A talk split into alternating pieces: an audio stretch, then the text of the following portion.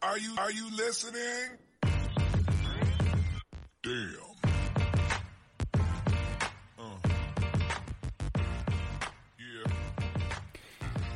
¿Qué pasa, bowlers? Bienvenidos a Massive Ball, tu podcast de opinión de la mejor liga de baloncesto del mundo. Y bienvenidos a otro episodio de clase de historia, donde vamos a hablar de los Lakers del 2004. Y es que mucha gente asocia a estos Lakers, eh, a este super equipo de los Lakers, con el super equipo actual de Anthony Davis, LeBron James y Russell Westbrook. Lo cierto es que la diferencia no podría ser mayor. El único problema que tienen los Lakers de ahora es un problema de encaje. Quizás sea un problema serio a la hora de ganar un campeonato, pero no es el problema que tenían los Lakers del 2004, donde estamos hablando de problemas extradeportivos y problemas fuera del vestuario.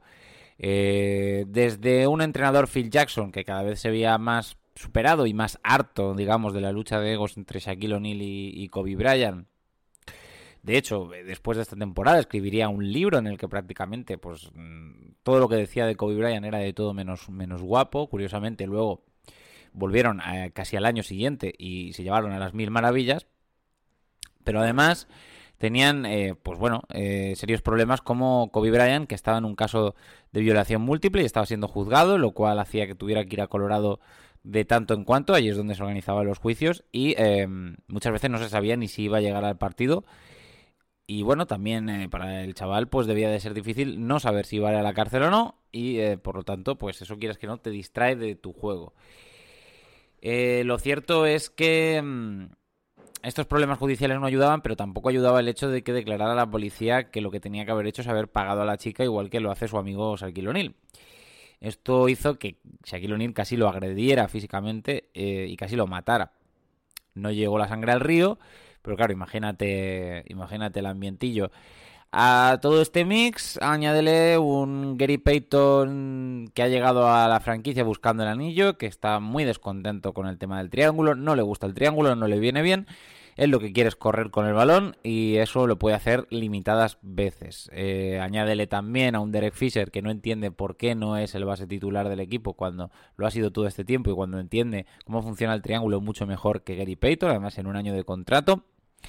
Añádele un Karl Malone que bueno, era de lo más positivo de este super equipo hasta que se lesiona, pero bueno, no es lo único, porque también eh, en un partido eh, y su mujer eran muy amigos de Vanessa y de, y de Kobe, hasta que en un partido la mujer de Kobe le pregunta a Karl Malone que qué está haciendo y Karl Malone dice que está cazando pequeñas chicas mexicanas, como refiriéndose a ella. No sé si es que le estaba tirando los tejos veladamente, no sé si fue una broma que se le fue de las manos, total, tampoco, tampoco agarraron muy bien. Eh, Malone y Kobe dejaron de ser amigos en ese momento. Con lo cual, más dividido el vestuario no podía estar. Mm, Yo lo que sé, luego ya tienes gente como Rick Fox, que el pobre ya tenía una edad, tenía 34 años, que no son los 34 años de los jugadores de ahora. Y no estaba ya ta- tampoco para muchas eh, leches.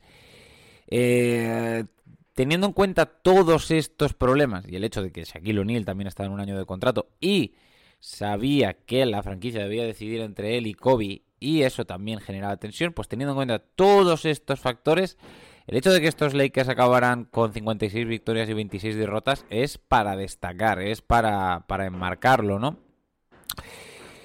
Lo cierto es eh, que, bueno, eh, para ser un equipo tan disfuncional, funcionó bastante bien en los playoffs, en los que nunca llegó a enfrentarse en ningún séptimo partido, hasta en las finales. Y es que eh, realmente mm.